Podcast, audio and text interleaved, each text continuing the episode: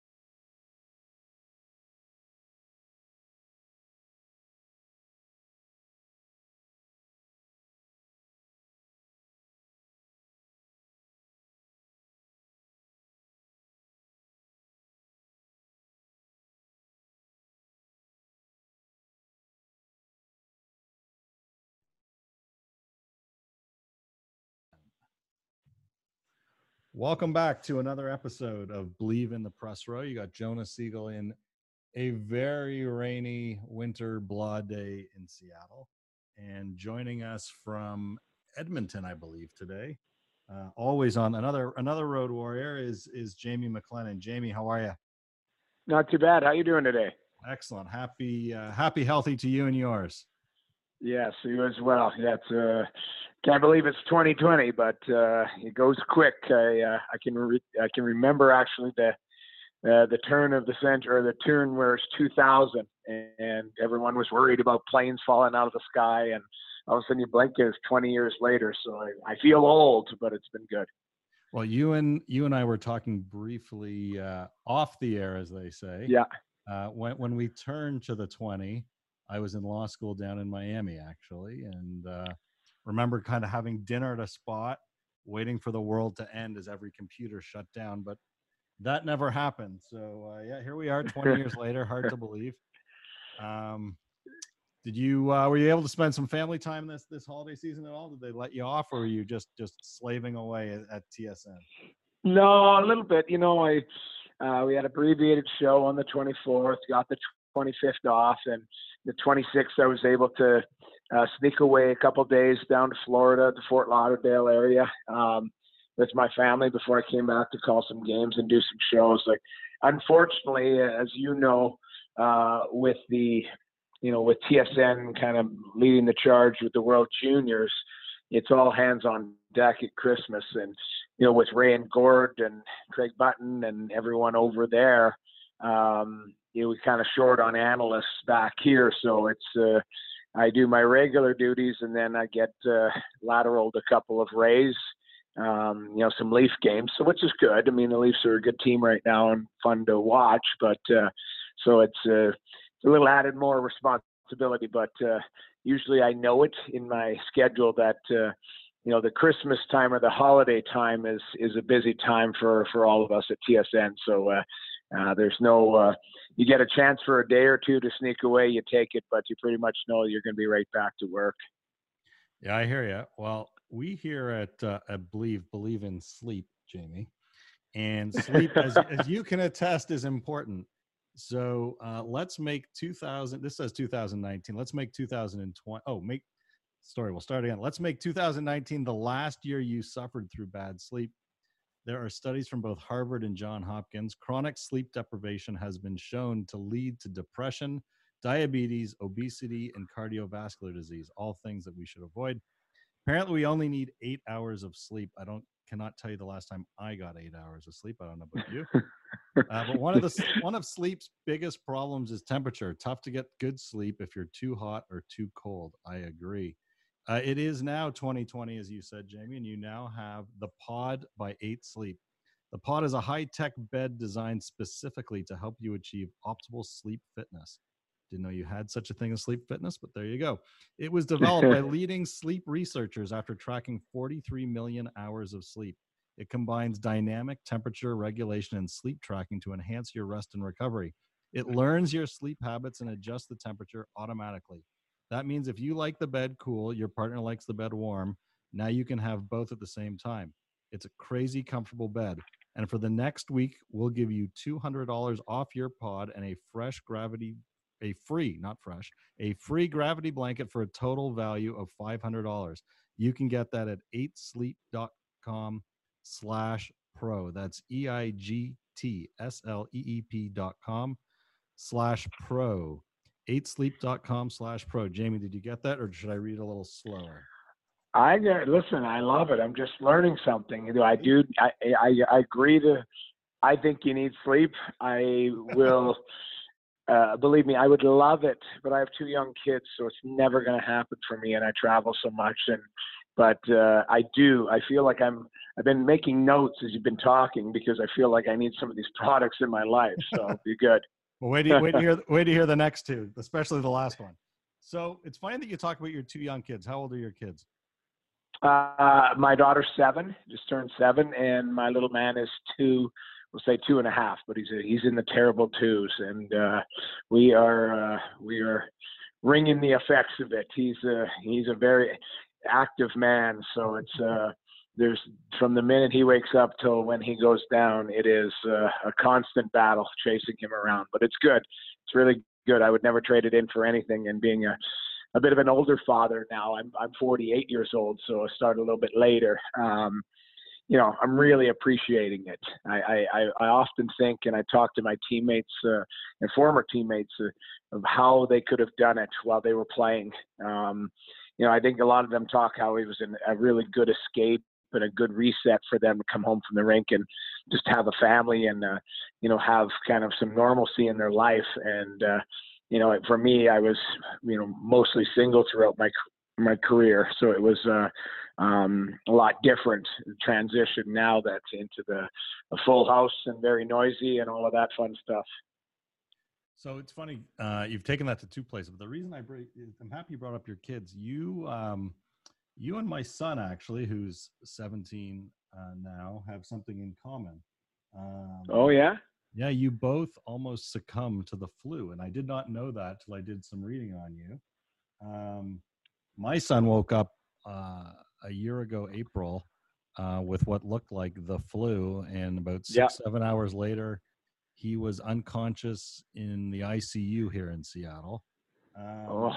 So it is a it is a a condition, if you will, that is near and dear to our hearts. He actually has a GoFundMe going on right now to try and make sure that nobody else goes through the week his week of, of the ICU. What happened to you? And tell us a little bit about that story. Well, you know, you, you just mentioned like um, flu-like symptoms. Now, for me, it was such a weird time because I was 25 years old. Uh, it was the end of the season, so you're run down. Um, that season, I bounced around a little bit, so I played in Salt Lake City, and I played in Worcester, and I played in New York for the Islanders. So at the end of the season, I kind of had to go to those cities to um, collect my stuff if I had apartments and stuff like that. So in about a week, I had traveled to all these different states and obviously catching up with teammates who you're having a few too many drinks and late nights and running yourself a little bit ragged as you do at the end of the season. Uh, guys like to let loose a little bit before they try and reset. And I had flown from, you know, Worcester, not even flown from Worcester. I went to Worcester to New York. So I went from Worcester to New York to Salt Lake City. Uh, and, and then from Salt Lake City, drove up to Lethbridge, Alberta, um, in, in a very short amount of time and no sleep and then you know some drinks and all that. And when i got to lethbridge my former billets house who were still two of my best friends um you know we went out for a beer and just kind of were, was hanging out and i got really tired. Like i just i i, I felt like i'd hit a wall. And i said you know what? I i let, us head back home. Um And then when I got to the house, eh, you know, I started vomiting, and I, I, I thought it was I had a bad piece of chicken. My buddy had cooked dinner that night, and you know, I just it was flu-like symptoms, vomiting and and not feeling well. So I jumped into bed, and um, you know, it just it wasn't nothing was staying down. So we went to the hospital because it just my muscles were so sore and and spasming. My arms were spasming, and I thought this is something different. So went to the hospital. The doctor said it was a flu. Sent me home. All night I threw up every 30 minutes.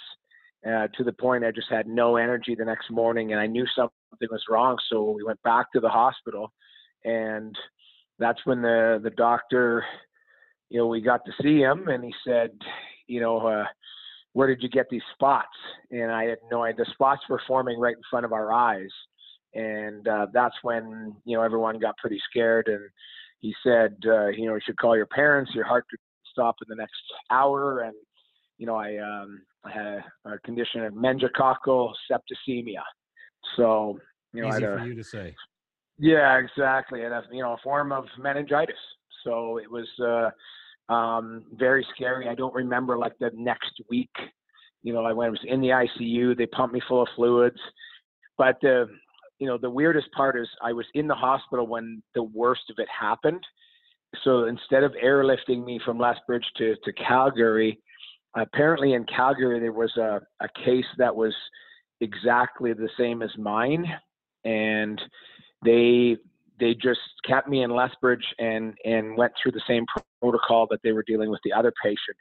So it was um, you know a scary time for our family. I'm 25 years old, pro athlete. Think that you know something like that can't take you down, and all of a sudden I'm I'm pretty lucky. So you know attack my extremities like I you know muscle spasms, most pain I've ever felt. Uh, you know for hours at time at a time. So you're just um, down for the count. And, uh, you know, I spent a, a month in the hospital and had to reteach myself to walk, even though I knew how to walk. I just, my muscles were so depleted and lost about 30 pounds. And, um, unfortunately, I was going to be an unrestricted free agent. So they, you know, I did, wasn't with the Islanders anymore, but uh, it was so it was a little bit of a term turmoil situation in my life. But I was able to sign with St. Louis a two-way that summer and and kind of get back on my feet and uh, literally and uh, uh, played the minors that year for Worcester and and then worked my way back to the NHL and, and won the Masterton. So I that kind of put a a bow on everything for me personally. Um, you know, for the for the sickness, but I cringe. I got to be honest. I, I cringe when I hear other people have had to go through that because I I, there, you know, I when I think of it, I never forget the pain and you know the how scared I was and how scared my family was. So I, I consider myself very, very lucky. Yeah, we uh like I said, my son woke up. He was um 16 at the time. He woke up and uh, said that he wasn't feeling well. I thought he was dogging the fact that he has a job here in Seattle. I thought he didn't want to go to work or the dentist. Had yeah. and uh, he got sick. So I said, okay, you can stay home. And then he came upstairs a couple hours later and he was just rocking. He just couldn't get comfortable. His back was killing him. Yeah. Thankfully, we decided to go get him tested. So we took him to a walk in clinic and they said, well, he's got the flu, but you got to go get his, uh, his lungs tested. We think he may have pneumonia. And we took him Yeah. to the clinic to get x rayed. And while he was there, he puked up blood. And the next thing I knew, the ambulance and i thought everything was fine like we got to the, to the, the uh, seattle's children's hospital which is equivalent to sick kids in toronto and Yeah. um, they basically told us he's got the flu but we're just going to keep him overnight for observation and then literally an hour later he went into septic shock and literally was Oh. unconscious for the better part of a week until he he pulled himself out of it and uh, Wow. kind of say this all the time. Uh, definitely get the flu shot. The flu is a bad thing. Uh, it kills lots of people every year. The flu shot is no guarantee, but it's certainly uh, anything you can do to reduce the risk. We here certainly feel that people shouldn't. uh, I was shocked. I had no idea when I read that online doing some research on you for this podcast. Yeah. Well, you know, it's funny. It's it it feels like a lifetime ago because it's it now. You know, it's 23 years later. But you know, looking back on it, you're, you're right. Like anything I could do to try and prevent it, obviously taking better care of yourself. But I remember asking the doctor, and he said, "No, no, there's there's like some crazy stat. It's like one in three hundred thousand people or something um, get it, and the you know your body has the natural antibodies to kill it." He goes, "But yours didn't." And the crazy thing about you know my story even a little bit more was the fact that I crossed the border, and I was in three or four different states. Um, infectious disease had to track down everyone I had been in contact with. So I had been with the team in Worcester, um, Massachusetts. So they had to track down all of my teammates, and everyone's gone for summer. They, I was uh, had been in New York with my ex girlfriend and her family, and and uh, my buddy Jason Strudwick and Jason Widmer, two guys that I played with. We had gone for dinners and stuff. So they had to be tracked down. Then I flew to Salt Lake City and um, saw the guys for the Salt Lake Golden Eagles. Went for drinks with them. So the teams that I in, was in contact there, because I saw guys from other teams there, they had to be all contacted. I was on a plane. Everyone on that plane had to to take these pills or whatever. Um, so infectious disease tracked everyone down on that manifest. Then I crossed the border into Lethbridge. so it was, you know, Lethbridge had to let anybody know there. So it was it was crazy. Like it, it was it was crazy. And this isn't the time of you know the internet and texting and stuff. This is legitimately payphones and phones that are attached to the wall with long, you know, windy cords. So um, they did a really good job. I remember my buddies telling me like, yeah, I got this phone call and it was serious, and yeah, I had to go to, you know, go to the hospital and take these pills for three days that turned my urine orange, and you know, but it basically was. Uh, um, you know, some form of, of pill to, to help combat it. So, um, it was kind of a, not only scary for me, for me, but people that I'd been in contact with too. Awesome. Well, we're all uh, we're all happy that you're better, and um, hopefully you're getting yep. a shot every year to make sure that you don't get something. Exactly. No, I am for sure. So you um, had quite a like a really fascinating career between multiple leagues that um, yeah. that finished over in Japan, I believe. Um, yeah. And then, so, so you you finished playing in 2007, 2008, and then you became a coach for the a coach slash scout for the Calgary Flames. How'd that happen? Well, I had, you know, I I finished with the Flames, and you know, Darryl Sutter is a very close, you know, friend of mine, and he had said the minute that you, you know, he basically told me we're not going to sign you. Um, but if you want to join the organization, you have a job the second that you're you're done. And I was contemplating retiring. I had a few offers. Uh, there were some teams, some NHL teams that were.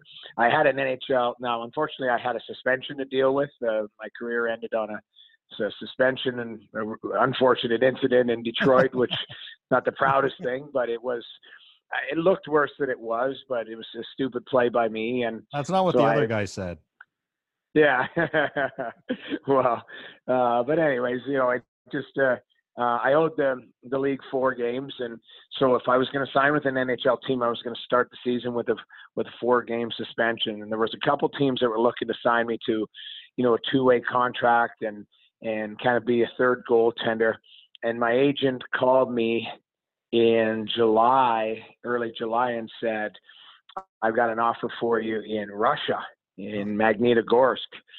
And I Googled it right away and saw that that time it was like like fifth most polluted city on the planet, and it was pretty gritty. It it was um, a steel steel mill or a steel city, kind of emulated after Pittsburgh, and um, so you know the money was good and it seemed like it was all right. So I called Darryl Sutter and said I'm going to take this deal and and you know we'll revisit it in a year. So went to Magnitogorsk for just under two months. Uh, it was it was a great experience. It was good to go, but it was good to come home. And I didn't love it. They didn't love me, so it was kind of uh, when things didn't work out, I uh, I was happy to get on the plane and come home, and that's when I thought I was going to retire. And then the the family I was telling you about, where um, I got meningitis at their house. Their last name is Dyck D-Y-C-K, but they have uh, Japanese in their descent. And my buddy Joel was had been over in Japan for 16 years, and and he got his Japanese citizenship. So he called me when I came home from Russia and said, "Why don't you come to Japan and we'll retire together?"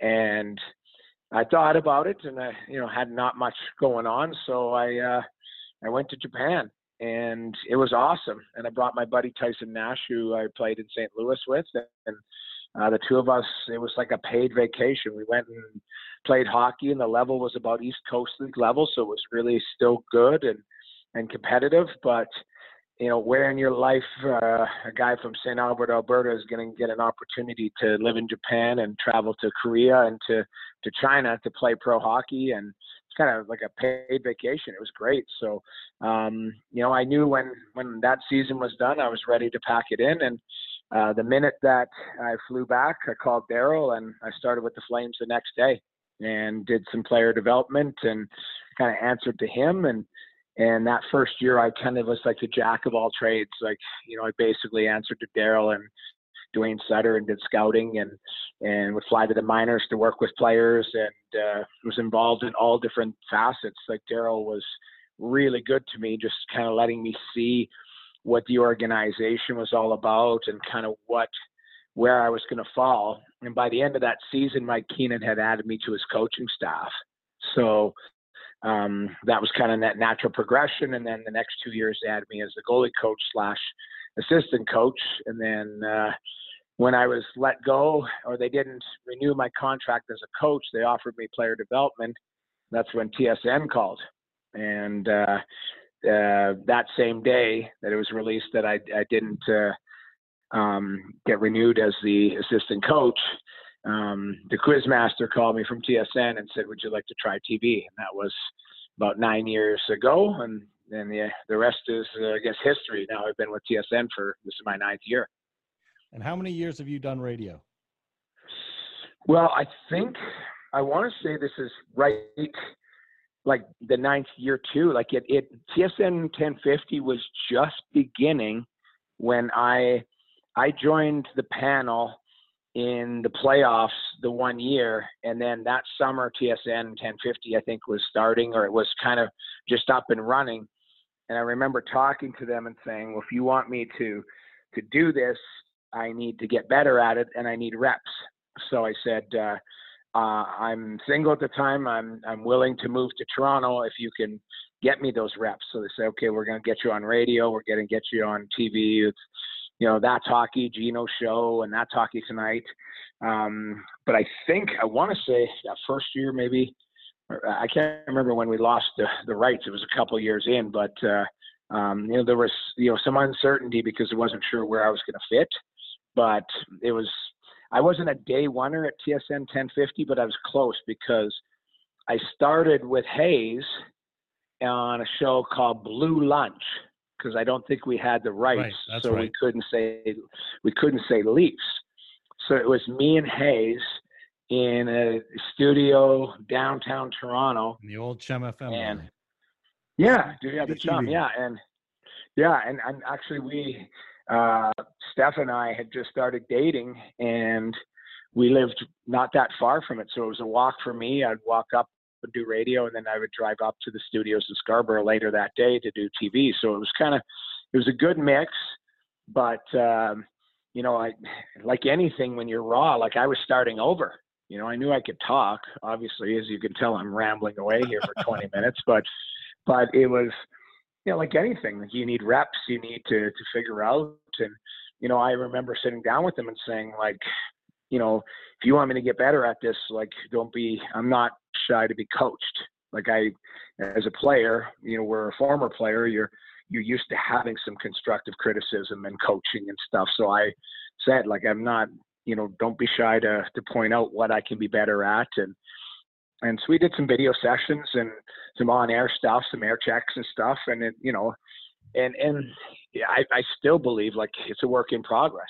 Like you get better and better, or more comfortable, or at least and and try and get your point across. So, um, you know, you never stop learning. Put it that way, and I, I really enjoy it. I, I have a lot of fun with it, and I'm lucky now that the show has kind of um, progressed, and we went from you know Blue Lunch to Leafs Lunch to to Overdrive now. But it's uh, um, I never stopped learning, but it's it's been a lot of fun so far, and then doing color too, adding that in. So it's been uh, got a lot of responsibility now, but I welcomed it. Well, uh, one of the things that you guys do a lot of is talking about the betting world, the sports betting world. So, Jamie, let's talk about yeah.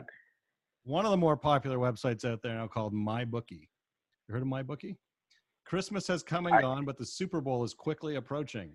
The playoffs are on in the back here right now. Buffalo is killing Texas. Uh, we've just yes. we've just seen what our teams are capable of this season, and now it's time to get your last bets in before the bowl. Will the Ravens be able to get it done? Will Brady and the Patriots get themselves another ring? I bet you have a feeling. Head over to mybookie.ag to make your predictions a reality. MyBookie is one of the most trusted in the industry. If you're looking for a sports book to make some bets for the bowl games, MyBookie is where you want to go. Football not your thing? No worries. MyBookie's got it all from the NBA to the Premier League and yes, the NHL. They've got the fastest payouts, best promotions, and a very helpful 24 hour, seven day a week customer service team. You can even pool your bets together for a bigger payout. Let's say you got a couple of big favorites this week. Parlay Wagers lets you bet multiple games together. If they all come through, you win big. My bookie has more lines and better odds for the player than any other sports book around. If you join right now, my bookie will match your deposit halfway, all the way up to a thousand bucks. That means if you put two thousand dollars in, you get an extra thousand in free money to play with. All you have to do is use our promo code BLV that's Bob, Larry, Victor to activate the offer. Once again, that's promo code BLV to get your extra cash from my bookie. Bet, win, get paid. Only it was that easy, right? I agree. I'm. Uh, I wrote the promo code down because I'm. I'm not a big gambler, but I'm thinking about thousand bucks is a thousand bucks. Right? I'll, exactly. I'll take it, but I need to find a pure thing as far as what I'm going to bet on. so, uh, have you ever heard of a website called the Sportster? No. So you are featured in the Sportster, and you've made one of their lists. Uh oh. Um, yeah, exactly. You are there as, and it's not that old, 2017. 15 retired NHL stars that have smoking hot wives. How do you like that? Oh, oh, you know what? I did hear this. Yeah, I, I, I do. I, you know what? I have. So yeah, that, I've heard of that website because somebody had told me that. So uh, no, I didn't. Uh, I I haven't seen that. Um, well, but well, uh, fellow, fellow goalie Curtis Joseph is number one on the list. Really? Uh, yeah, he, she, his wife is number one. Now, here's what it says about you. It's actually very funny. An obscure, ready for this? I'm reading, so don't shoot the messenger. An obscure yeah. backup goaltender for much of his career, Jamie McLennan played 254 games between the Calgary Flames, Florida Panthers, Minnesota Wild, St. Louis Blues, New York Rangers, New York Islanders. Upon yeah. retiring, retiring, he served as an assistant coach with the Flames, but later transitioned to TV, serving as an analyst with TSN in Canada. In addition to his role as color commentary for TSN broadcast, he's one of three voices on the daily radio show Overdrive, which just happens to be produced by his wife, Stephanie. The couple married in 2013, and according to their destination wedding website, they met first on set of Off the Record, where she worked as a producer and McLennan was a frequent guest. Here's the best part he was 45 minutes late for his appearance and hungover when they first met. Sounds about right. I actually like it was a crazy story. And it wasn't like uh, it's not as bad as it sounds, but I felt like I got drugged the night before or something. I just drank too much with the owner of uh, a bar on college. I had flown in to do off the record, and yeah, Steph I think was an intern or something like that, and and uh, Michael uh, Landsberg. A lot of times he would, you know, take the guests out to the keg, and you know, he doesn't drink or whatever, but he's he's a great storyteller, and we had a lot of fun. But uh, I had some friends in Toronto, so I ended up going with them, and then uh, Steph and her friends, uh, we, we kind of met up for a drink, but then I disappeared on everyone. And I can't remember how it worked, but I just felt like I drank too much with the owner of one bar. And I woke up like I missed everything morning skate. I was thinking I was coaching and I, I missed morning skate and everything. And I had like 30 missed calls on my phone and it was like Steph and them trying to get me into studio, and I was like a mess. And I went and did off the record, and then I had to go right to the coach's room. So it was, uh, it's probably not the the greatest uh, for my reputation as far as uh, you know. That's a little bit irresponsible, but um, it was it was kind of a funny story. But uh, she tells it, and uh, you know we we've stayed in touch. We stayed in touch, uh, and then when I rejoined TSN many years later her and I reconnected, and uh, you know, we say the rest is history. You know, a couple kids. Yada later, yada yada. You have two little kids. Exactly. Exactly. Exactly. So. Well, then let's let's make this transition then, shall we? Um, I'm sure you've got some great stories, but it's 2020 as we've talked about. Yeah. You know what that means? New year, new me, new balls. Men, listen up. Hairy bushes are so 2019. If you're gonna pick any New Year's resolution this year, let it be to take care of your junk. And Manscaped is making it easy with their grooming products. I am pretty sure you have some great locker room stories about guys doing stupid things with raiders, raiders with razors down below. Um, I'm sure that's happened. You probably don't want to mention names, but I'm, I'm willing to bet. Uh, that is why Manscaped has redesigned the electric trimmer. Great name here. Their Lawnmower 2.0 has proprietary skin safe technology so the trimmer won't nick or snag your nuts. This is the copy I'm reading, not my words. Manscaping accidents are finally a thing of the past. And don't use the same trimmer on your face as you're using on your balls. That's just dirty. Manscaped also has the Crop Preserver an anti-chafing ball deodorant and moisturizer. You already put deodorant on your armpits. Why are you not putting deodorant on the smelliest part of your body? Jamie, do you know that you get 20% off plus free shipping with code BLEAV?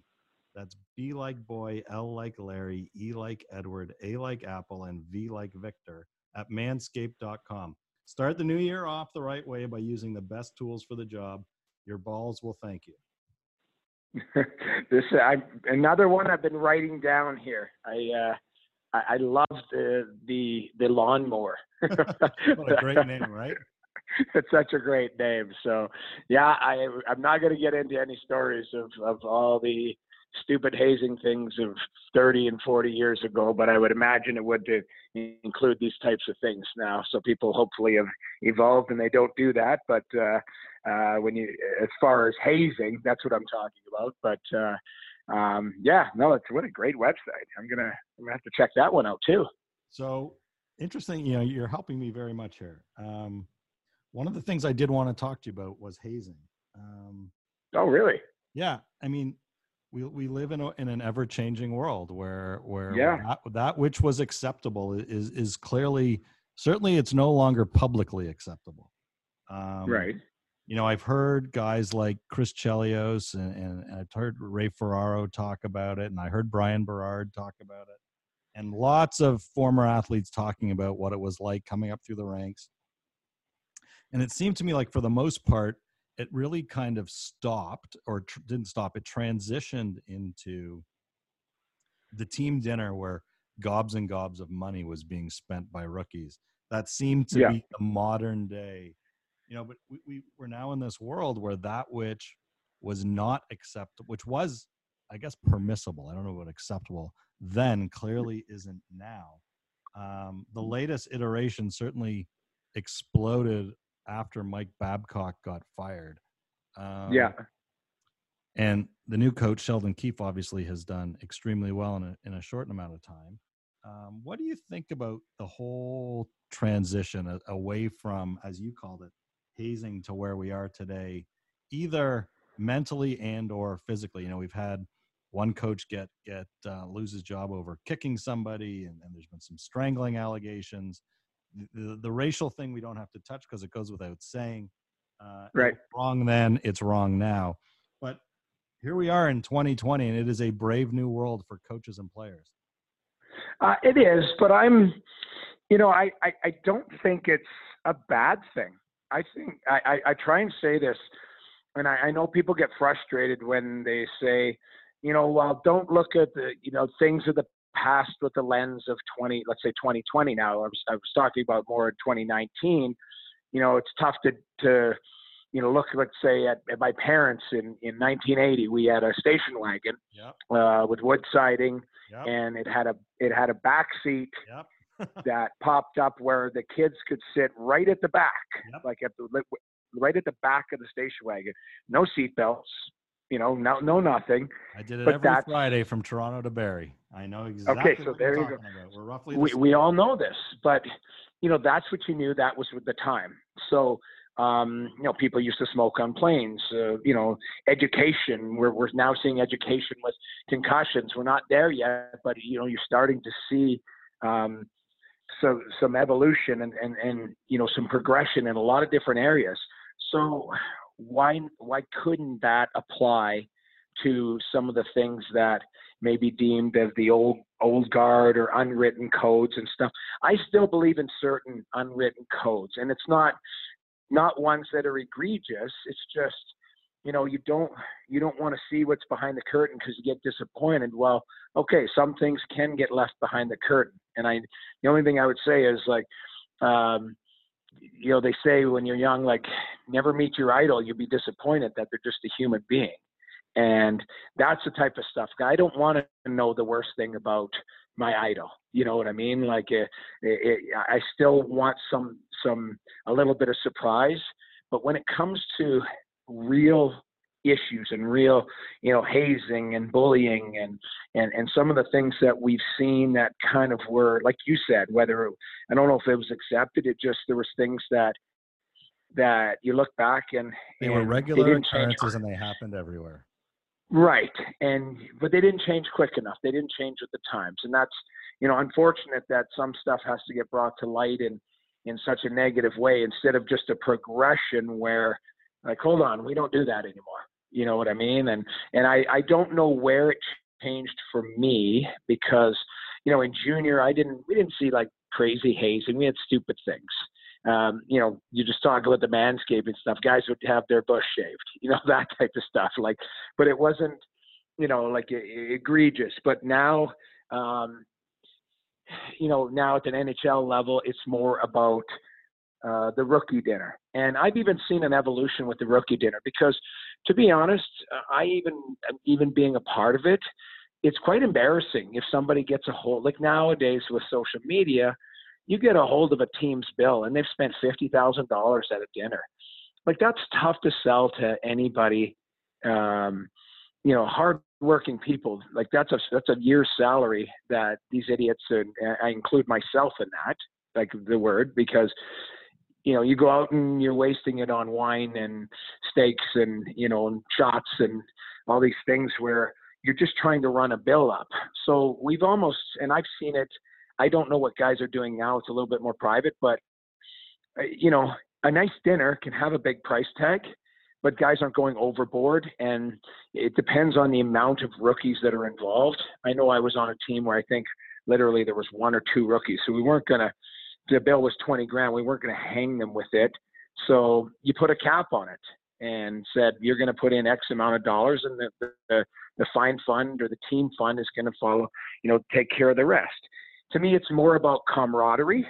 It's not about trying to embarrass somebody. It's not trying to, you know, rinse them. Like we forget, uh, you know, you get a young kid that's coming up and has to pay a massive bill.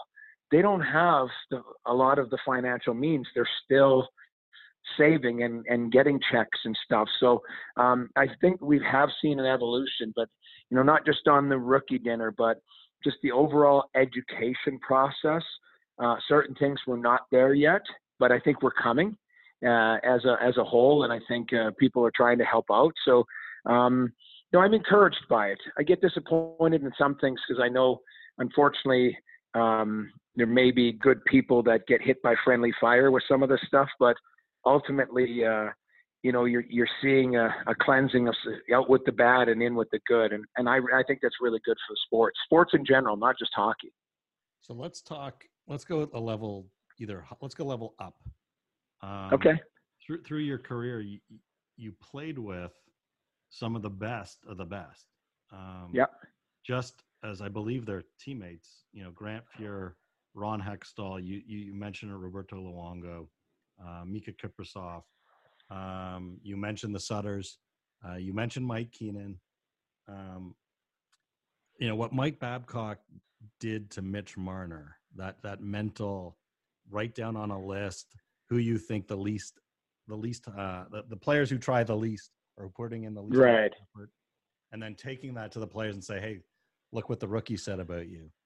Um, yeah, you played with some pretty interesting characters and some pretty big names. I mean, yep. Mike yep. did not have the greatest uh, nickname. No. Um, yeah. That is clearly no longer acceptable, and and that no. has clearly changed. And what was permissible then is clearly not being accepted as permissible today. How do you feel about that? Um, I'm I'm fine with it.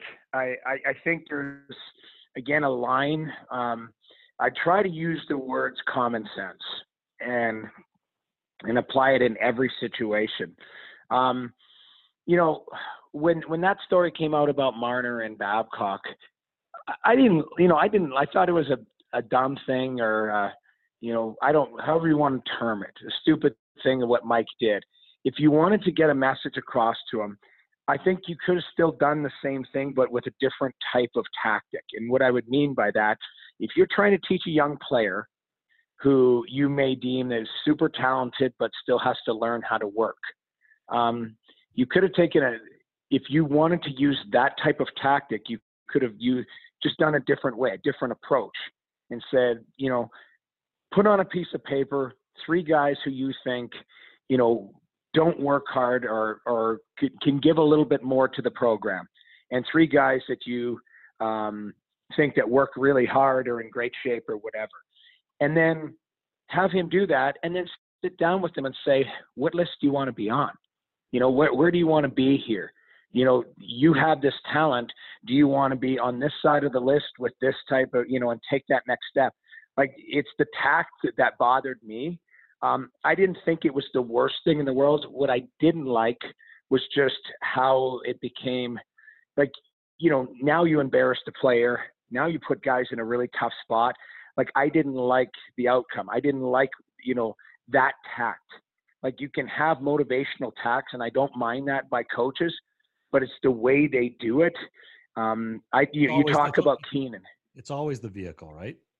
Yeah, exactly. And that's what what frustrated me about these the process. Like you know, Darryl Sutter and and and Mike Keenan and and Al Arbour and Joel Quenneville and Jacques Lemaire. I've had some amazing coaches, like really high end guys, and they all had different tacks and how how to press a button. But I was fortunate. Now I'm only speaking for myself because I can't speak for everyone who's had either a positive or a negative interaction with those coaches. Because you know there are some out there, so I can't I can't defend that. But never once by those coaches did I ever feel disrespected. And to me, you know, the, the Babcock thing had some disrespect to that. And that's where I, I think that's where it crossed the line. Um, you know, I've had Mike Keenan challenge me, I've had Darryl Sutter challenge me, but people don't realize like Darryl Sutter was almost like your father. Like he, there's a difference. You know, it wasn't a difference between, you know, the expression challenge can be interpreted different ways. You know, right. There's a challenge which is lighting a fire underneath your butt, and then there's a challenge, yeah. which is making you feel threatened.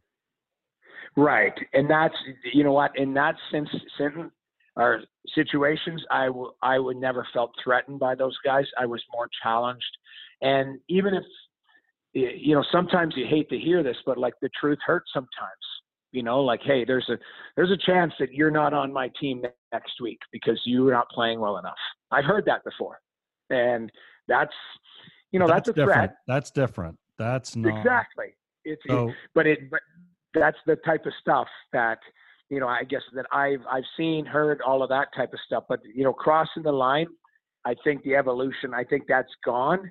But you also have to, you know, grow with the game too. And I think a lot of these coaches have to adapt their style with today's type of athlete as well. Well, the individual on the other team that was involved in your last NHL suspension, if you will, mm-hmm. yeah, called, Mike Babcock quote the worst person I've ever met.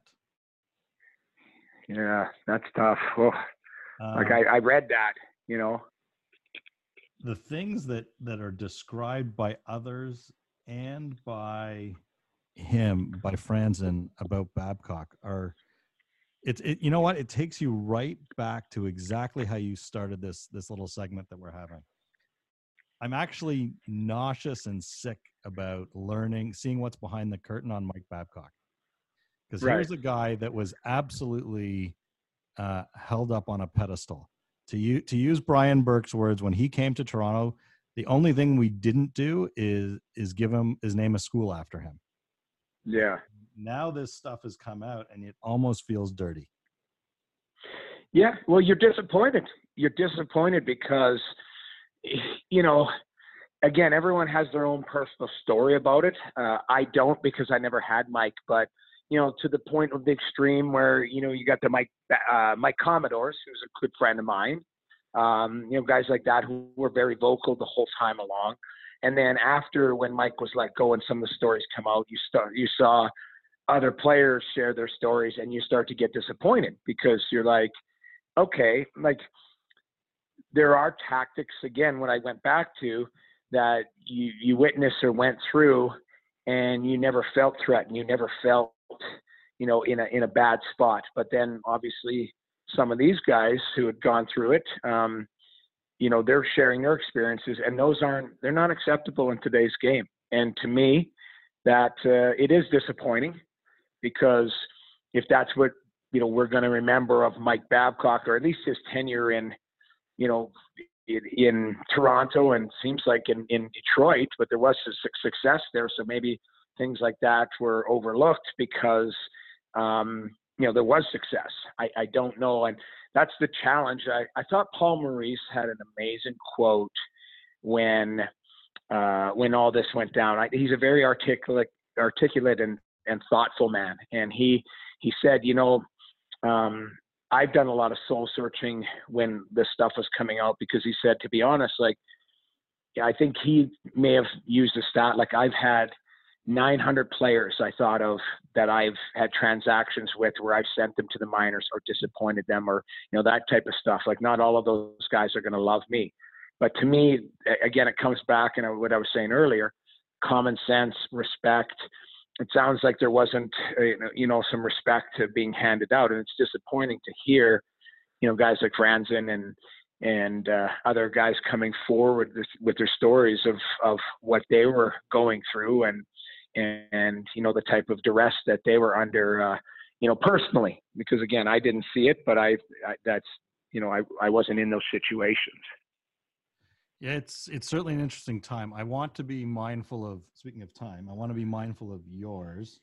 Um, I would what I would like to do is invite you to come back because we didn't get into any of the stuff that I wanted to talk about Overdrive. I've got a little bit more time if you oh, want. Okay, perfect. Can you can you stretch? Yeah, no, like I, am good. I want, as I said, I just want to be respectful of your time. You tell me. No, no, I've got. Uh, I'm going to watch this Leaf game because I'm calling a uh, calling the um, uh, game on Monday but I'm uh, my mom and I are gonna go for dinner at some point, so I've got plenty. We we I got more time for you. Okay. We're on a roll here. Let's keep it rolling. Okay, good. That sounds like you're having fun. So, um, I will tell you that uh, I listen to a lot of sports radio. I listen to a lot of podcasts.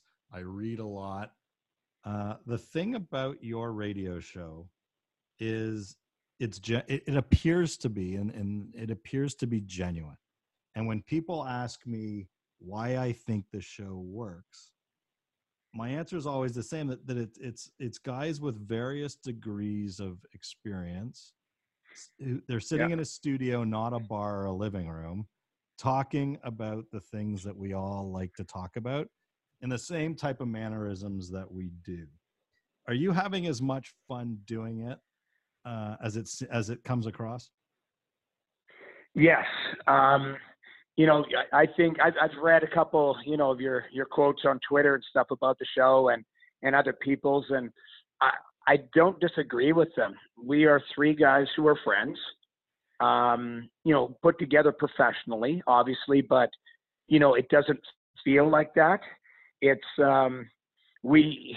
It's funny, like we don't spend a lot of time together outside of the show. We're just so busy, but there's been a couple of social situations where um, you know, we're out for dinner and we're talking, and I, I can't remember one of the wives. I think it was O's wife was like, "Guys, the microphone's not on. You don't have to talk like that." And we're like, "That's just how we talk. Like it's it's legitimately uh, very natural for us. We don't talk a lot before the show. We have a group text that we kind of just kind of stay in touch on and that. But we, have learned that if, if, we got there too early and start talking before the show, and then you've got to relive it again on the show, it's not as natural. So I think that's why Brian. I think Bryan Hayes is fantastic, and he's so good at driving the bus and, and steering me and O who don't have formal training. Um, you know, he he puts us in situations to at least we think have success.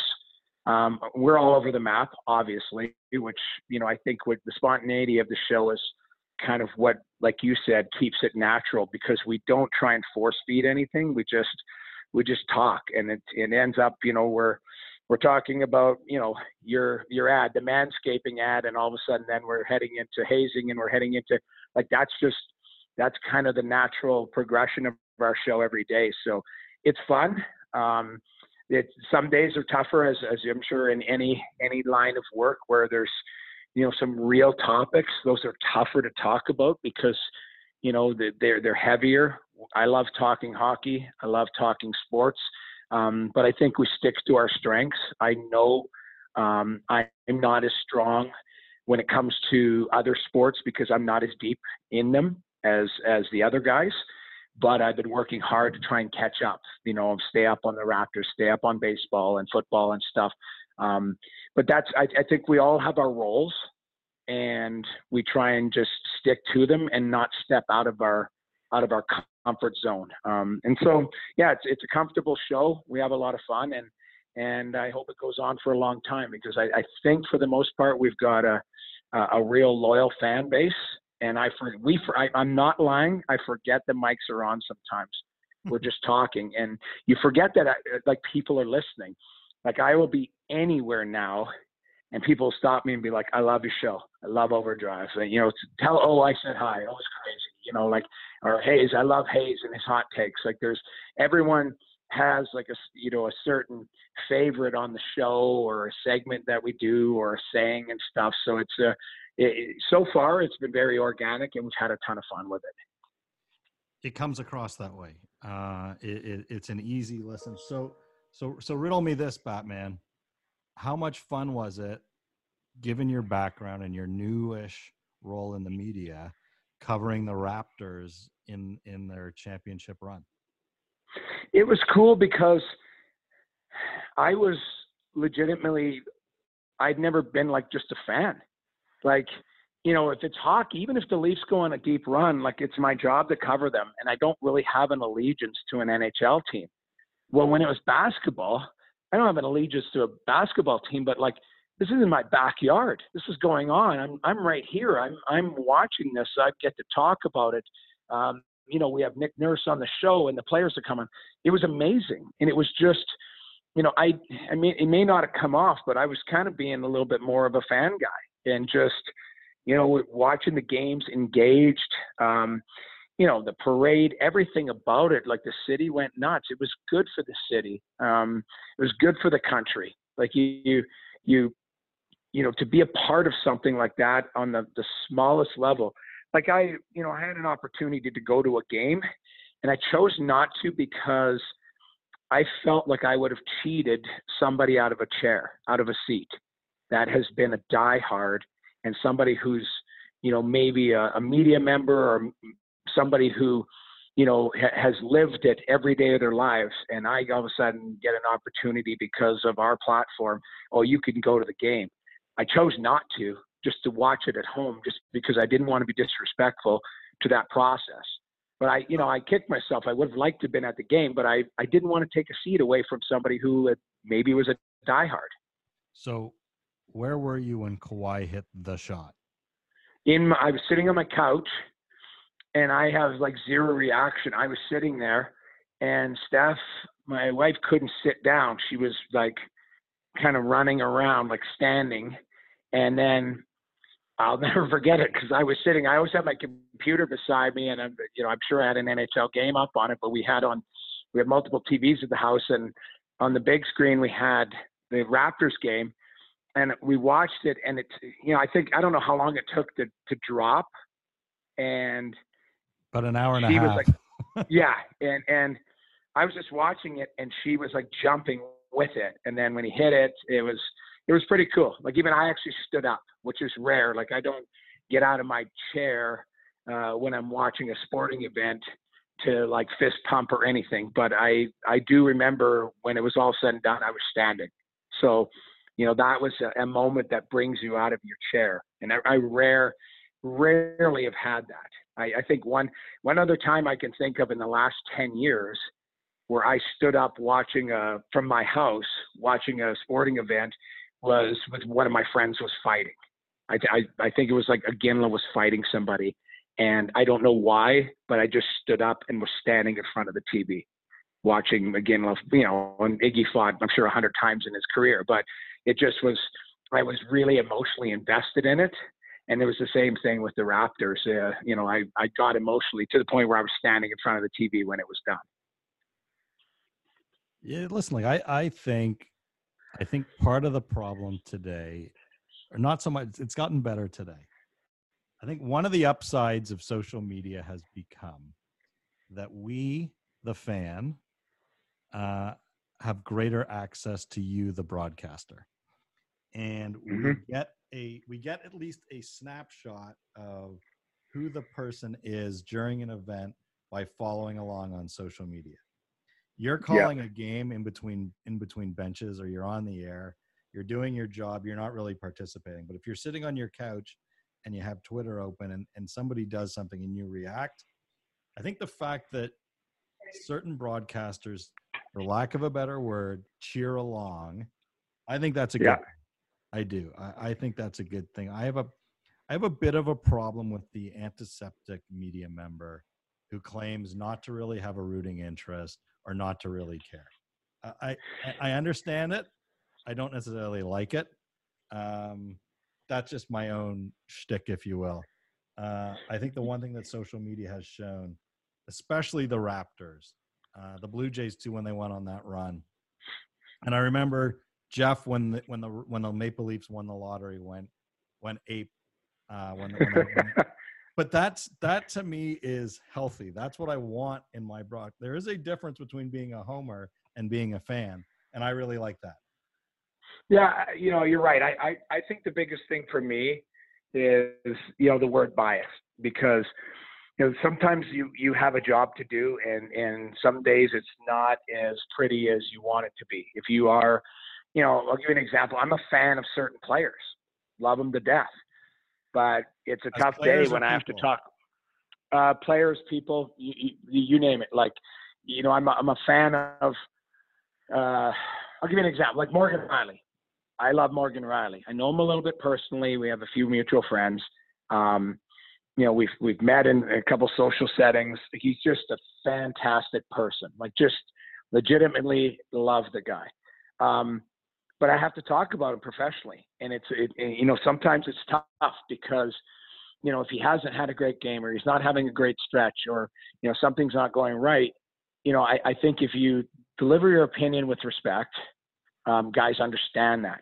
And, you know, biased is like, I see some people in our line of work that just don't head down that, that path because they love the, the, the player or person so much that they will not even bring it up. Where to me, that's where I think it's not disingenuous. It's just if you're not doing your job, you need to actually talk about that situation and just instead of steering away from it. So, um, you know, getting back to the fandom, like the Raptors brought me in.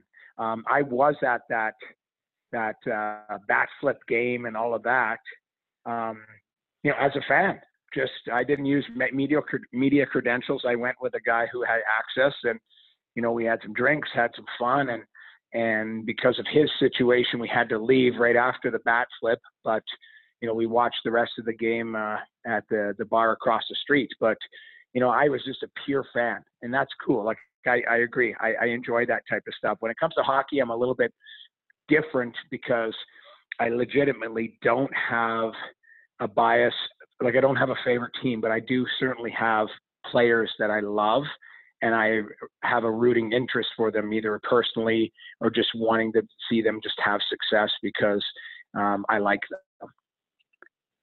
Well, that, that's good to hear. I mean, what I've, I mean, I'm, I'm certainly no lesson or authority. What I've tried to do with our website at torontosportsmedia.com is always just be fair and balanced and, and really yeah. try hard not to make it personal. Um, when I started almost 14 years ago, I, you know, if somebody said something good or smart or witty, I would say it. And if on the next day they said something I deemed stupid, I would say that too. And almost without exception, I, have been able to to maintain. I think that I just think you have to be authentic. Um, yeah, I, I wonder a lot about certain members of the media who I just don't think they're authentic, and I think they really treat it as a job, and and that's where I have a tough time with it. Yeah, well, that's you know, you're right, and I've you know I've read uh, the website and all of that. Like, it's fair and balanced. Like, all you can ask for is is, you know, we live in an opinion world, so it's if it's your opinion and you believe it, like you, you say it. Now, if, as long as people if people respectfully disagree, I have no problem with it. Um, where I have the problem is when they don't respectfully disagree I don't engage too many people on Twitter. I just mute or block, and that's it. And but I do have a lot of respectful conversations. Um, just you know, I'll shoot somebody a note like, I, I didn't like your take on this, or like, well, no, but this is what I saw. You know, and and if you have an open dialogue, you're great. If you if you don't, and the person doesn't want to be reasonable, you move on. Like that's, I don't have enough time in my day to go through everything, but um, you know, I, I, I do like, uh, I do like having social media, but some days are a little tougher than others. like I scared the hell out of myself the other day. I, it was kind of funny. I was calling a Leaf game and the, the word noodles was trending and I'm like, oh my God, like, what did I say? You know what I mean? Like you, you, you start to rack your brain because you do a live broadcast two hours or whatever. I'm sure you've missed spoke at some point or identified somebody or whatever, you, you, you always worry, right? And it turned out there was like a rapper that released a song that had noodles in it or something like that. So there was a couple leaf comments about me, but the rest was about this rapper. So I was like, oh God, you know, you never, I don't know. Some guys, sometimes you, you don't want to see your name trending for the, the wrong, wrong reasons. Well, for those who haven't seen you do a game on TV, I, uh, I reached out to you on Twitter that night. You're really good at it. Uh, it's a breath of fresh air. I know you've been doing it for a while, but you're good at it. Uh, it's easy to listen to. I think your opinions are good. You've the you have a really good balance of opinion, authenticity, and humor. And uh, I understand that you really love doing it, and I hope uh, yeah you do as much of it as you want to do. Um, and I really appreciate you taking some time with us today. I've ordered your book. I didn't even know it existed. You have a book out there called The Best Seat in the House. Uh, I haven't read it yeah. yet, but I have ordered it. And uh, well, it's an easy read. Yeah, you can uh, if you you know take a few moments to go into the bathroom, and just keep it on the shelf there. It'll it's an easy read. but it's yeah, it's just kind of funny stories. I call myself the Forrest Gump of the NHL. I always seem to be kind of in the background of like some pretty funny things. So I enjoyed it. I, I don't take it too seriously, and you know, it's uh, it's it's uh, it's it, it was for charity. It was my best friend who passed away. He uh, um, you know, he had wife and, and, and two kids uh, at the time, or still does, obviously now a widow and, and two two kids, but uh, the proceeds go to them. So I oh, want to make awesome. sure that, uh, yeah, it's good. It's very good. So but yeah, no problem. I was uh, thanks for having me. This was a lot of fun. This was great. I hope uh, I hope we've earned the right to have you back again. Uh, I hope you have a great dinner with your mom. Get to wrap up this holiday season before the travel really kicks in again. And uh, once again, Jamie McLennan, thank you for joining Believe in the Press Row. Absolutely. Thanks for having me. When everyone is on the same page, getting things done is easy. Make a bigger impact at work with Grammarly. Grammarly is your secure AI writing partner that enables your team to make their point and move faster. You can even save time by going from spending hours editing drafts to just seconds. Join the 96% of Grammarly users that say it helps them craft more impactful writing. Sign up and download Grammarly for free at grammarly.com slash podcast. That's grammarly.com slash podcast. Easier said, done.